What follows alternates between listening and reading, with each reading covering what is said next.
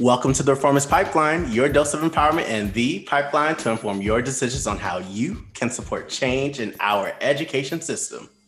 This is Lindsay, affectionately known as Miss Black. And I'm Hady Had, Mr. Broussard. If you're feeling like it was just such a beautiful day, if you feel like it was a beautiful day, Linz, that's how I'm feeling today. It was nice. It was a smooth 82 degrees. And I love when it's like warm, but there's like a cool breeze. It's not too cold. That's that's that's it. That's, that's it.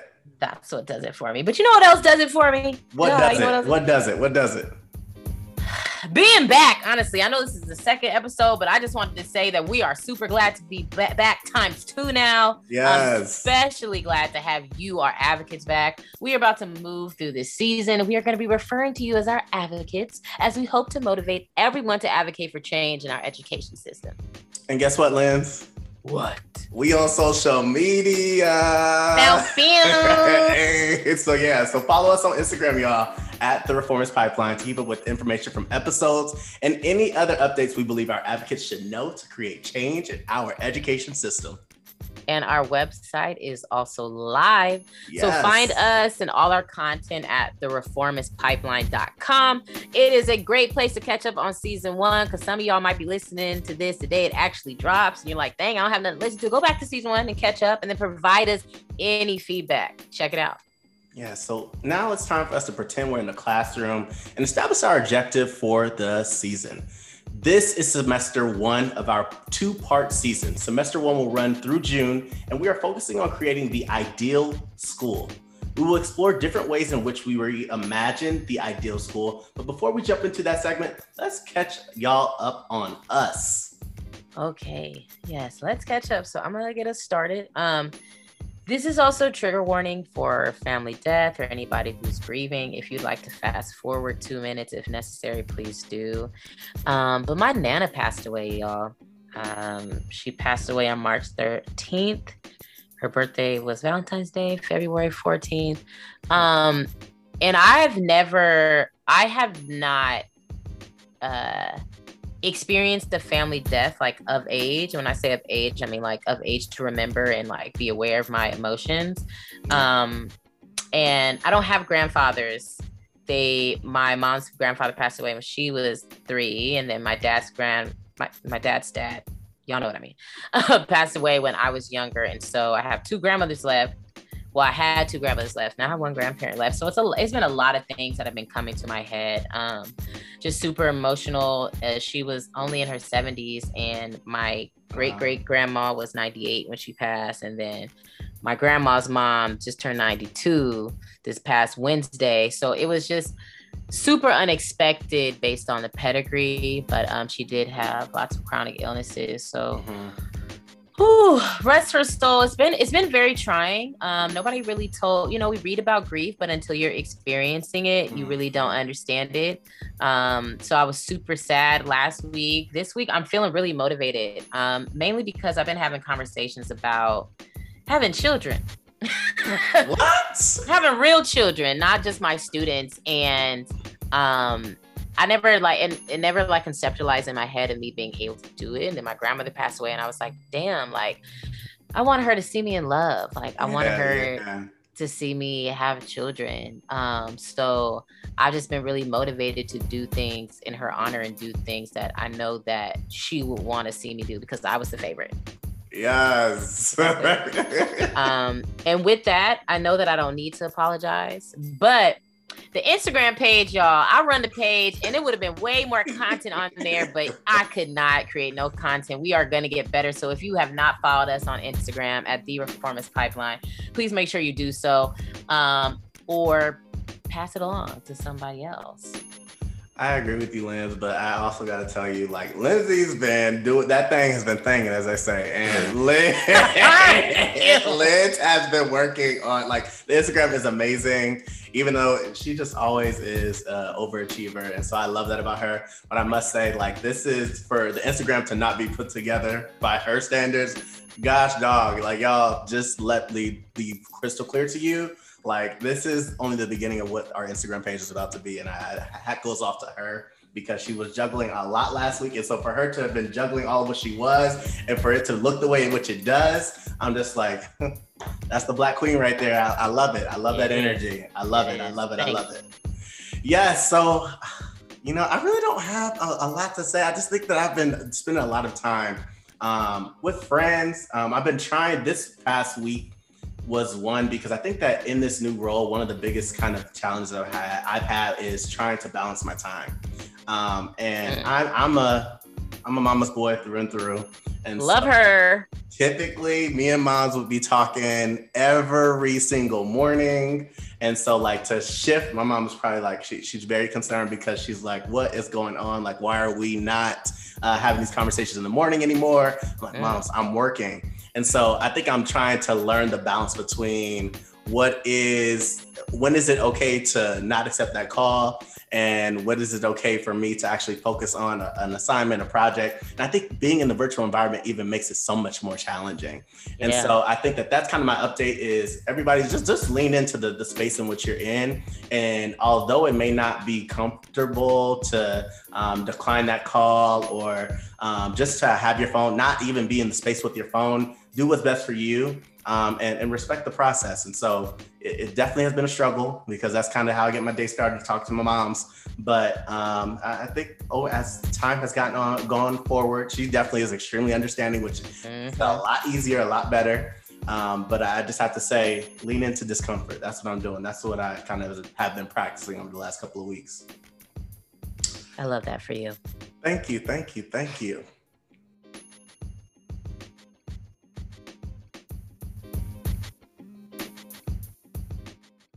And now moving on into our first segment.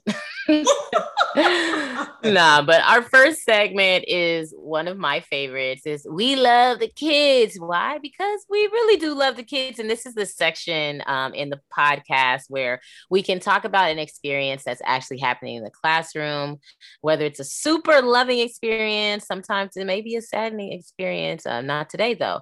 Uh, but we're going to jump right in it. This podcast episode is going to drop on the last Monday of Women's History Month.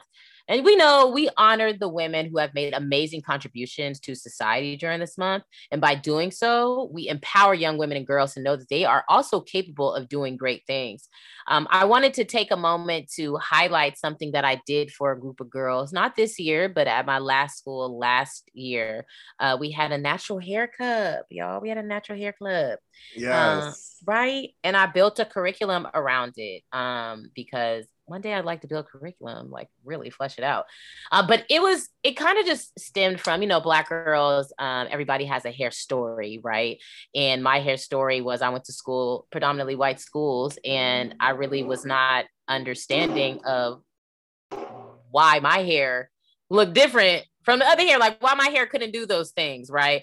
But um, i really wanted to take that kind of concept of not understanding something and like questioning our identity because i know that other black girls especially my students have experienced that. And you got to understand that your black hair is curly um, and white people hair looks a little different. It's a different gray, but that's because it's made up of different molecular bonds. And so there's science in understanding our hair and there's science in understanding ourselves. Mm-hmm. Um, I also taught them how to do different hairstyles. We would uh, create our own hair products, you know, out of stuff we get from the grocery store. And I really wanted them to make a hustle out of it, honestly, because, you know, I went to Howard and I'm thinking I'm the only black girl that can't braid. That is mm. not true. There's lots of black girls that cannot braid, but the black girls that could braid and the, yes. uh, were able to flip it and make money out of it. And I wanted no matter what you want to do, I think it's appropriate for you to have multiple streams of income, even when you're in in college. So our culminating project was going to be to develop a business plan for their hair services. So they'd have to incorporate math and their writing skills um, to figure out, well, how much hair do I need to get from the store? Do I need to get more edge control right now? Well, how much should I charge this? Okay, if I'm doing discounts this week, what's my discounts going to be? Um, I wanted them to be have some type of skill that I didn't have that they could um, easily monetize. And so, did have a natural hair club because I absolutely wanted to empower young Black women and girls. And shout out to you for all that exposure. I just got to continue to say that again because, like, a, I was talking to my man's yesterday, uh, my friend or whatever, and he was talking about how he wants to go get his cosmetology license. Um, and just talking about like how when we were in school, like had we known how to cut hair and do things like that, that would have been such an amazing type of just like a little quick side hustle. And that's exactly what I, I think that that is something I missed out on is, is figuring out what was my kind of hidden talent that I didn't tap into when I was younger. I mean, that was coming from like my parents, they were, they did not, neither of them know how to, my dad didn't know how to cut hair. My mom didn't know how to do hair in a shop, but um, they actually, they did own a shop. Um, and so like to, for that to have been the case, I'm like, dang, I should have picked up, I should have been at the shop on weekends trying to figure out how to cut hair. So all that to say, mm. here we are. Here mm-hmm. we are. Mm-hmm. Not too late, but anyway. You're right. You're right. And so now it's time for our next segment, Linz. Two sets of notes. My favorite. Yes. And so I'm excited to talk about this week's two sets of notes. For our newer advocates, this segment is where we discuss a current event and its impact on us, our students, and our education system. So, not sure if anyone heard, but a Georgetown University law professor was recently terminated. And another was forced to resign after a Zoom conversation went viral, y'all. Sandra Sellers and David Batson were having a conversation via Zoom about their Black students' performance in their classes at the end of a recorded lecture last month. They were more so talking about student participation, but just in general, I just wanted to set the scene so that y'all know where we're going with this. So during the clip, Seller states, I end up having this angst every semester that uh, a lot of my lower ones are blacks, referencing lower grades.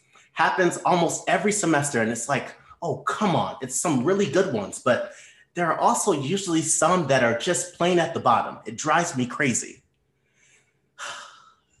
hmm. Wow. So, you know, I'm here to say, Sandra, you ain't saying nothing new, sis. Like, we knew this, but the issue that we have is that you haven't done anything about it. That's the problem. You've been complicit in a larger structural issue that we know today as what? Systematic racism.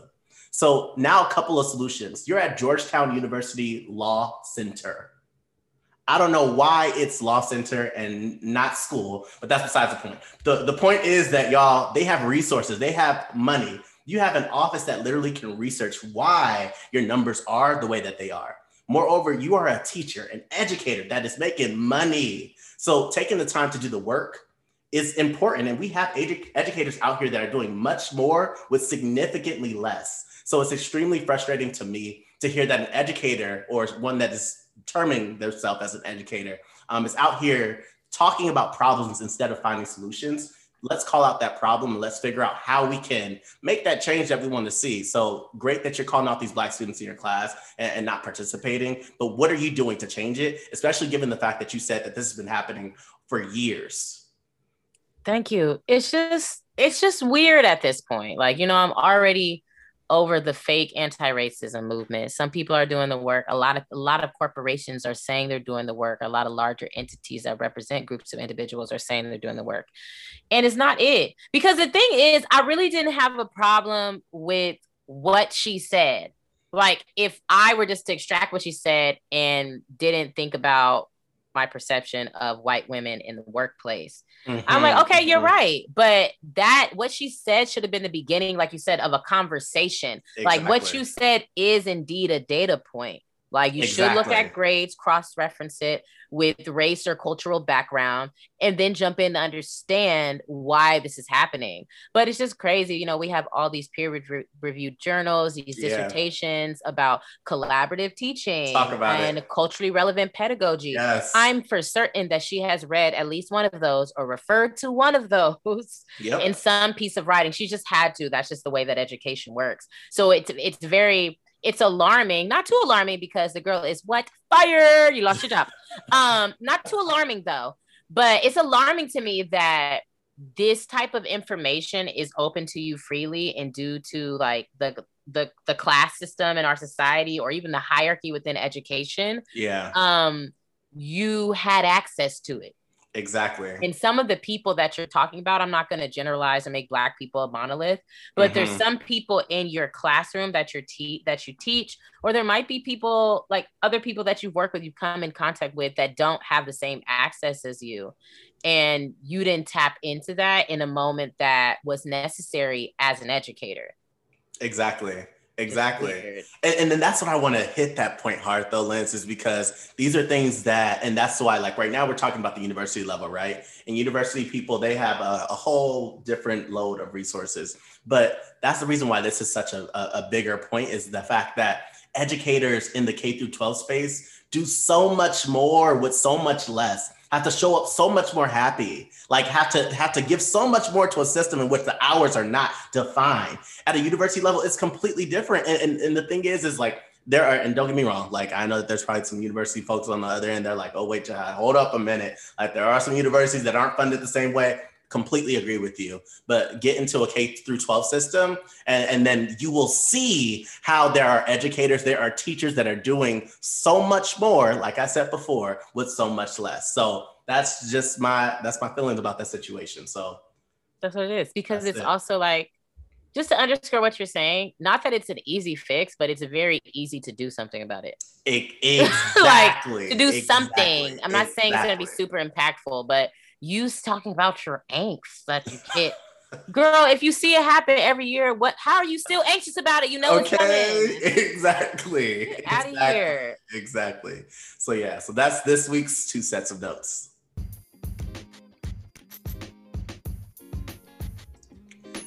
Now it is time for our concept development. Our advocates know that this is the segment of the show where we dive into our main topic of discussion. We're about to jump into a session where you'll get to hear from the people behind the pipeline, uh, us. Yay. We're about to talk very generally about what our ideal school looks like. But stay tuned because in the next episode, we're going to have a, a more specific lens that we look through for other ideal schools. So let's jump in and I'm going to ask you, Jihad, and I'll go yes. after you. Um, just can you just describe your ideal school? Just short and sweet, two sentences maybe. What does it look like? Gotcha. Yeah. So when I think about my ideal school, I always think about a very community centered approach. I think that the a, a, school is kind of supposed to serve as the hub um, for family engagement uh, and making sure that there's some student choice, uh, partnering with small businesses, uh, mm-hmm. partnering with universities to for to ensure that parents are still able to have a space to enhance their learning abilities and so on and so forth. I know that that was not two sentences. But... It wasn't at all. But. Okay. it's the gist. It's the gist. Okay. Well, my ideal school would have majority Black teachers and mm. lots of exposure to various cultures through activities or assemblies, etc. My ideal school would have an equitable system of accountability for all stakeholders, so teachers, parents, and students. Um, I kind of want to just add to the, the last part about equitable systems of accountability. I think a lot that teachers are seen as the bearers of all knowledge and we have most of the power when I personally don't see it that way. I want the power to be divided amongst those three stakeholders um, I think that we'd have a better system if that happens. So I just want to explain that piece in case yes, I went over yes. some heads. Yes, no, that's that's really true. And, and just to say, I'm a tap in right there because I really do think that that piece about culture and black teachers that is something that constantly hits home and i know that we talked about this last season about like the more black teachers that you have in the school the the better that students oftentimes perform mm-hmm. um, and i think it's or we know that it's because uh, the different exposures and such that we have um, that black teachers have to the real world and how we're socialized and so on and so forth. Um, but yeah so black teachers i need to add that to my model. Go us. So in your ideal school jihad name one thing that you specifically experienced like like earlier on elementary middle school and wish that you saw more of in the present day now. Yeah I would have to say student choice. And I'm not saying student choice in the sense of like um, what project or like what assignment do you want to do this this worksheet or that worksheet, right? Like I'm talking about I want students to buy in. I want students to feel invested. And I think that investment is what drives student mm. engagement. And that's what makes them want to be present in the space um, and, and allows them to reach their version of self actualization. So, student choice, that's what it is for me.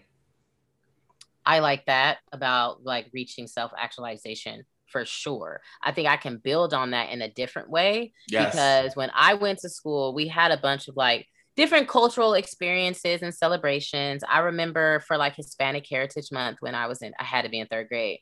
Hmm. Um, we had one of this one of the staff members. He taught us like a traditional like folk dance, and we had like um the traditional attire. And so I had like he had skirts made for us. We had to pay for it, but in like matching in matching shirts, and it was really beautiful. And I did not remember that until yesterday. Yeah. Um, but sports sports help people reach self actualization. Yes. Um, sports just I feel like um, they develop your character. They show you who you really are, honestly. Yeah. And I feel like nowadays within the charter school network, because we're limited with spaces, we're kind of limited with sports and networks. Mm-hmm, mm-hmm. Um, and then like Unity Club, I had Unity Club in a high school. It was like the Black Club, like the Black Student Union.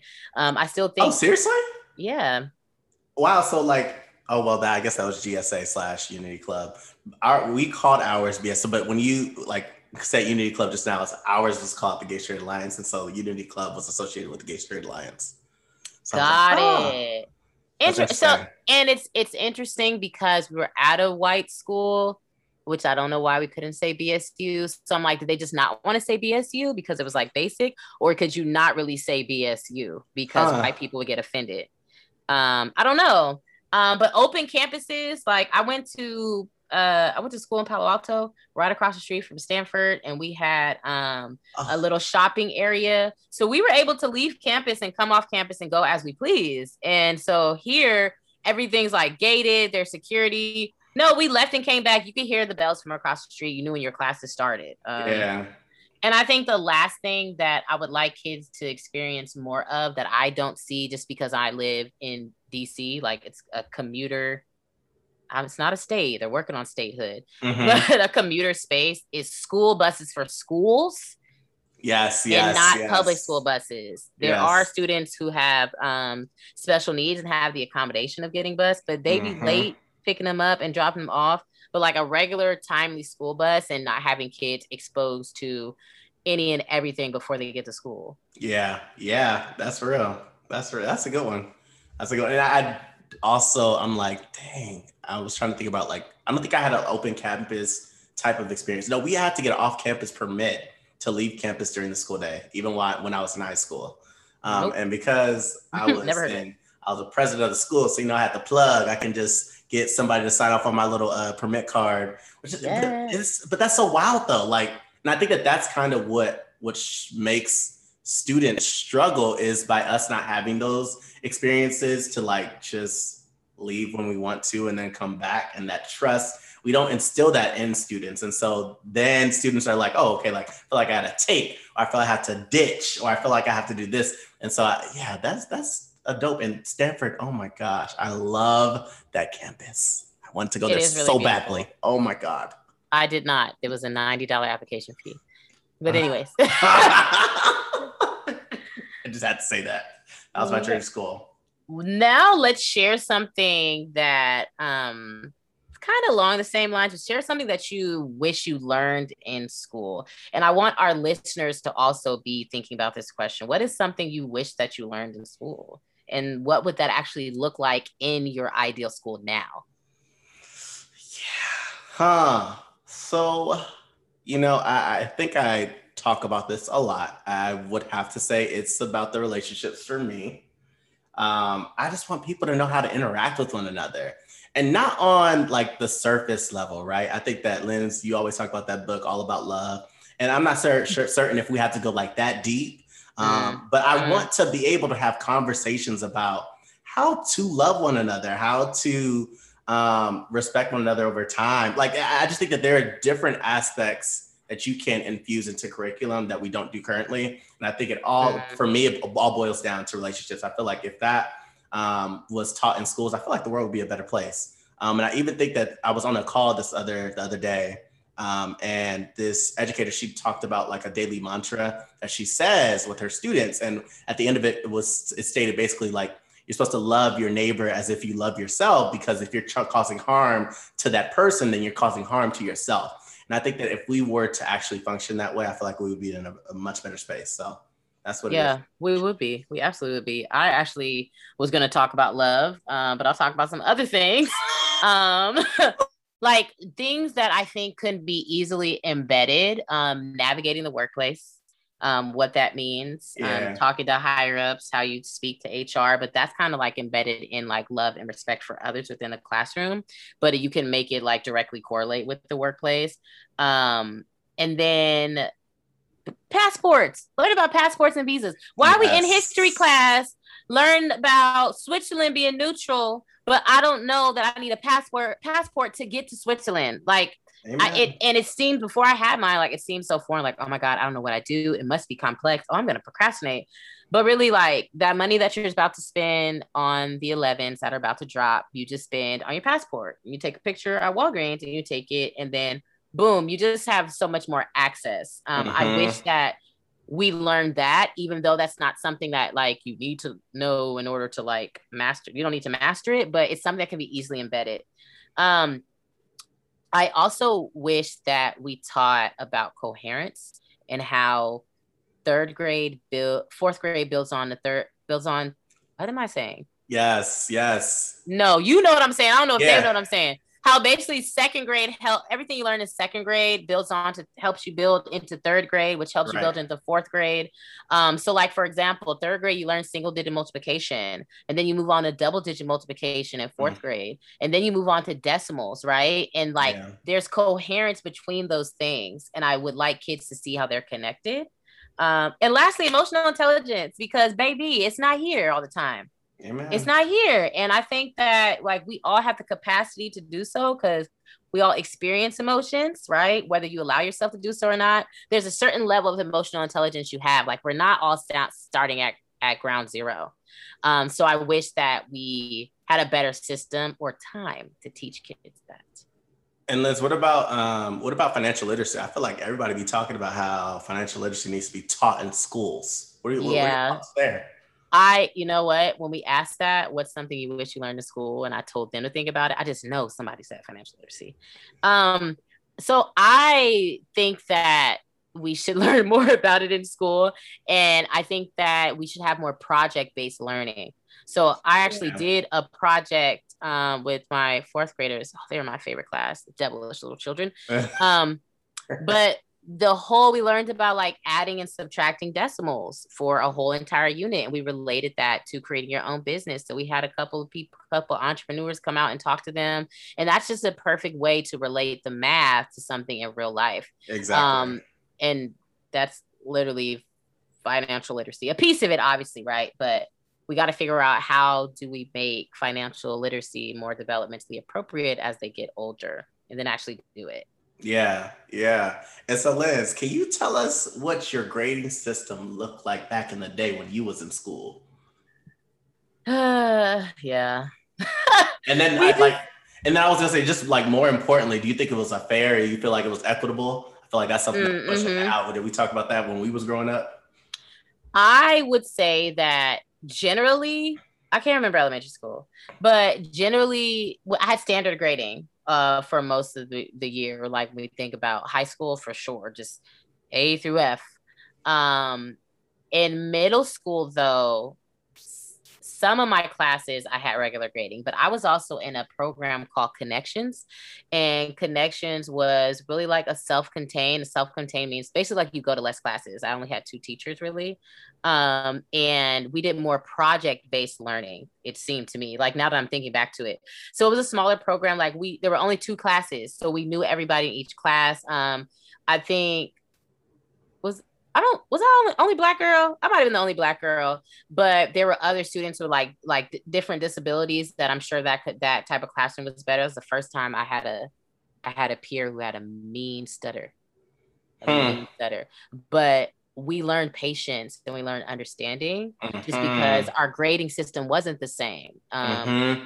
I think the teachers had more, not necessarily more mercy, but um, they they graded based on our understanding and not just like a rubric that they made up. Yeah, and and, and speaking on that, like you just that just whoo. Um, I feel like blended classrooms are the way to go because the like the real world. What's society, a blended classroom? Uh, talk about it. Yeah, so a blended classroom is when it's not just you have folks who um, are you may have students of differing abilities.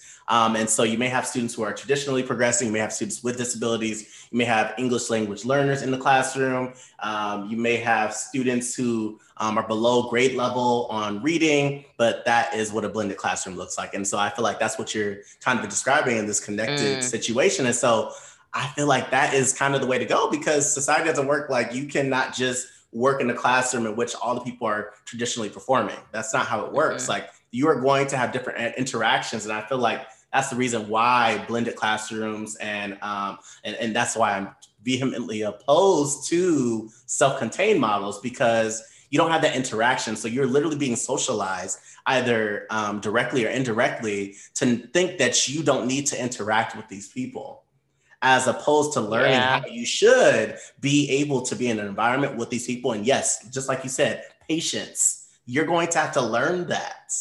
And I'm just like, wow, like you just really talked to me just when you said that. I'm like, damn, that's a great idea. Um, and to call it that as opposed to like a blended model, it's more so connections. I like blended models conceptually. Conceptually, as a teacher that has to teach a blended model, though, I I don't know. I str- I struggle with the concept sometimes because there are some times where I feel like I should have a homogeneous group to be able to teach them this skill. So I think there needs to be a balance, but teachers don't have the energy to do that all the mm-hmm. time. And I think that if we just had like even something as simple as having two competent educators in the classroom, we, I, I would feel com- comfortable doing the blended yeah. learning.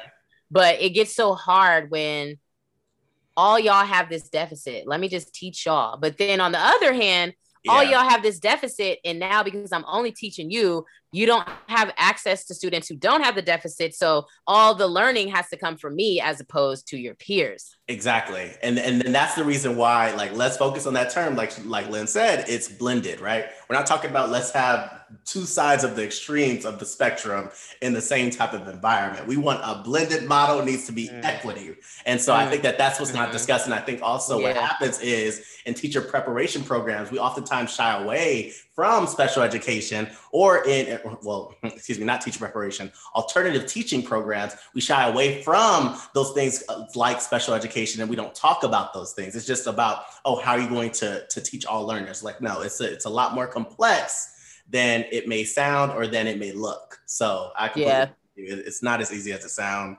Um, and so conceptually, yes, blended model sounds like it's the way to go, but you got to be able to get it right, and your admin has to really have their stuff together. Has to, and the, and to go on with the complexities when we think about grading, then our grading system needs to be more complex because right now that A through F, honestly, it's arbitrary. Them letters don't mean a damn thing. Um, but they, but honestly, they do mean a thing. It's mm-hmm. subject, it's arbitrary and subjective at the same time because mm-hmm. an A to me can mean something different to you. Um, I would prefer us move to a standards based system Yes. Um, although I do recognize that it is westernized culture to, to standardize everything and have mm-hmm. clear criteria for everything, I will recognize that. But I think our next step is if we are all agreeing that kids need to learn these things, we need to just make sure assess them on each skill as opposed to overall, because some kids are getting a 90% because you're putting an effort but your grade doesn't reflect what you know. Not that I'm not trying to acknowledge effort. You know, right. your mama needs to know that she was really trying in class, but your mom also needs to know that you don't know how to divide with double digit numbers. Exactly. No, I completely agree. I am a standards based type of person as well. Um, and I think that there's even more research that we can do around grading systems to find even something that's even more equitable. I just don't think that the right amount of resources and time has kind of been put towards it. It absolutely hasn't. And then when we think about parent support, right? because when we talk about grades, grades are uh, the means that we use to communicate with parents. So, Hady, what does parent support look like for you in your ideal school? And I would also like our listeners, as Jahad answers this question, think about what your parent support looked like in school. Did you have it? Did you not have it? Yeah. So what does it look like, Hady? Yeah, it, it, looks like the parents are a part of the school. And I think oftentimes that does not happen. And it, I don't mean just to invite a parent to a, a, family teacher conference. I mean, you have to do your part. You have to contribute to the school. And what does that look like, right? Like whether it is that you're signing up to, and it's not just signing up for field trips, it's you, how are you working to, to be your best self? And you're, and, I, and, and that's the reason why I'm like, it's kind of I'm a very controversial guy when it comes to the school because I think that the school does serve as a hub, it's a community partner, but this is essentially parents need to be able to come to school to figure out if they need to like if they want to go find a new job, they should be able to find a plug at the school to figure that out for to help them figure that out. If they want to um, come volunteer, that needs to be something that we are very intentional about having a space for them to do so, and not just in their class or their kids' classrooms, but in other classrooms as well. Like there is, it takes a village to raise a, raise a child, and I think that yes. we kind of have shifted away from that kind of mindset, um, and think that you have to be uh, this top-notch scholar to be able to give kids the, the, the knowledge or to help facilitate the knowledge that kids need mm-hmm. and they mm-hmm. deserve. And so I, mm-hmm. I want to say that's what I'm about is making sure that parents have access to the school. I concur. in short, yes. In long, um, I think in my ideal school, like you're saying, there would be just enough funding. Let's start there to have um, a position for multiple people, so multiple position yes. to focus on family engagement. Um, and of course, family engagement is going to look different from school to school and from class to class and yes. from student to student, which is why you need to pay people to actually be able to do this. Um, and these people would ensure that families know how to use all tech tools, mm-hmm. that they mm-hmm. understand that email is important. I can't tell you how many how many parents is like, um, oh, I don't really look at my email. Can you just text me? No, look at your email. You're tw- yes. no shade, but you're 20 something years old and your student's education depends on it. So just look at your email. Um, and they need to be taught, you know, math teacher. So they need to be taught the basics of this new math. It's not really new, y'all. But we'll explain a later episode, or at least enough to understand why there has been a shift. I want them to understand at least the why. And I know that this is possible for people to understand because I've taught parents this. I've done this on my own accord, but I think that this should be somebody's job because that'll yeah. like you said earlier about like engagement and intrinsic motivation yes parents yes. will be more engaged when they understand absolutely um, and these this process would absolve teachers of communicating with parents but it would make it a, a priority and not just not just the teacher's job to make that great impact um, and parents should participate in school activities field trips classroom visits arrival, dismissal, so that students know we are a community, and yes. that allows for a, a, deeper level of account of self accountability within students when they know that the community is connected. Amen. And so, Linz, what if you had to leave us with one word today that would sum up your school or what you uh, maybe would name your school? What, what would you call it? What are you thinking? Oh gosh, I like knew this question was coming. I'm still um, I I will I don't really know. Um, I, I have no desire to open my own school. I'll make that known to everyone. Um, I'm kind of like a fixer upper type of person. Um, I like to produce innovative ideas and not be responsible for doing all of them. Uh, I guess one word that I would use though, um, exposure. Exposure is the word. Yes. Um, so that would tie into exposure to different cultures I mentioned before, hmm. exposure mm. to parents on how they can be embedded in the school, but exposure to students on how parents are embedded in the school. I just think um, in general that would be the role of a school that I would like to be a part of. Hmm. What about you? What's your word? Yeah, I'm gonna let you close this out, but I do want to just say that my word is, if y'all have, haven't heard a theme throughout this episode, it's community. I know I talked about relationships, but I really do think that the school is kind of the, it, it is the hub. Um, and, and, we oftentimes don't realize what we do when we put schools in places. And I'm more so speaking about like the charter school sector, but I, I want it to be known that schools are spaces in which parents depend on and communities depend on to make the community better.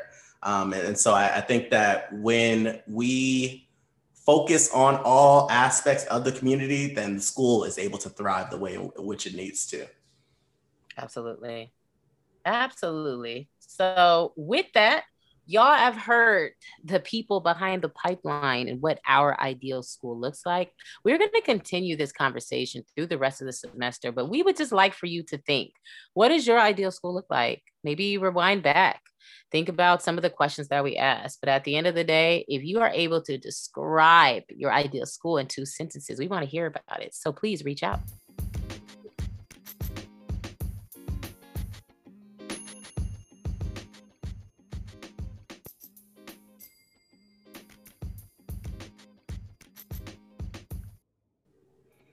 It's time for the call to action. If you are one of our veteran advocates, you know this segment is where we give you an action step and how you can support change in our education system. Now, this one y'all are gonna love because it's a crowd favorite. Girl Scout cookies. So you know, we in a panoramic, and usually the Girl Scouts are sitting like really cute outside of Safeways and they're selling their cookies. But a blessing that has come from the pandemic is that Girl Scouts are actually selling their cookies online, y'all. So you can go online and order the cookies and they get mailed to your house. Please take advantage. What? So yes. I mean, I'm not gonna eat cookies. Actually, I think it's it's a Do-si-dos. That's the peanut butter kind. I think so. Anyways, I like those. and if you like Girl Scout cookies, um, there will be a link that's going to be in the description. Uh, and it is actually a link of the niece of one of my dear friends, Alicia Fairfax, who is an assistant principal at a school right now. But her niece is a Girl Scout. And so I just want to flood her Girl Scout um, link with a bunch of people that want to consume the Girl Scout cookies. So please be on the lookout um, in our description for that link. Uh, if you don't want Girl Scout cookies, send it to somebody that you know want Girl Scout cookies because you know somebody that want Girl Scout cookies.